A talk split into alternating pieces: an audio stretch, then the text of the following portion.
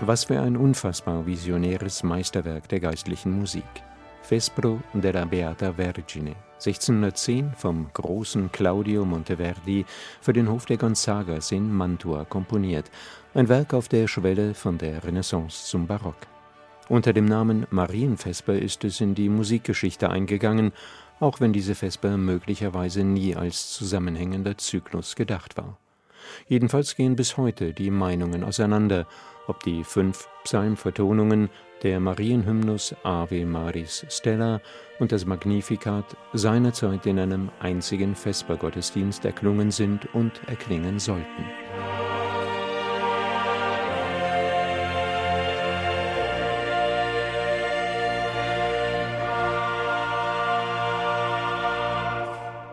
Auch im Booklet der Neuaufnahme des jungen französischen Dirigenten Raphael Pichon und seines wunderbaren Ensembles Pygmalion ist man sich nicht einig. Neun wohl kaum, meint der Begleittext. Ganz bestimmt als Ganzes konzipiert, sagt Raphael Pichon in einem abgedruckten Gespräch, ist gar nicht anders möglich.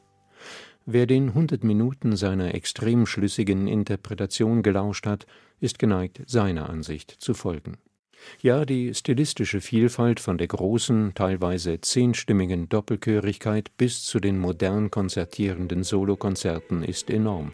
Diesbezüglich gibt die Marienvesper kein einheitliches Bild ab aber sie zieht die Hörenden vom einleitenden Deus in adjutorium bis zum abschließenden Gloria Patri in einen echten Sog aus unerschöpflichem kompositorischen Einfallsreichtum, schier überwältigender Klangpracht und zugleich tiefer spiritueller Versenkung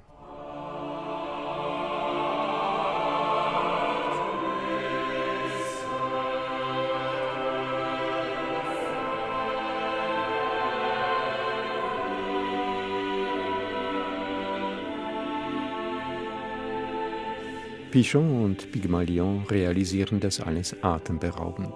Fantastische Solisten, ein absolut homogen klingender Chor, 26 perfekt musizierende Instrumentalisten, diese Aufnahme lässt wirklich keinen Wunsch offen.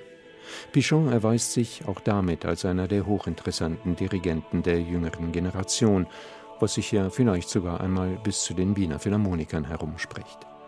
Die interpretatorischen Lösungen, die die Marienvesper jedem Dirigenten abverlangt, eröffnen bei ihm einige überraschend neue Perspektiven, sind aber immer überzeugend. Die Idee, nicht mit dem großartigen Gloria Patri zu schließen, sondern den Bogen zurück zur einleitenden Toccata zu schlagen, wirkt auf mich etwas gewollt, aber das ist ein Mäkeln auf höchstem Niveau.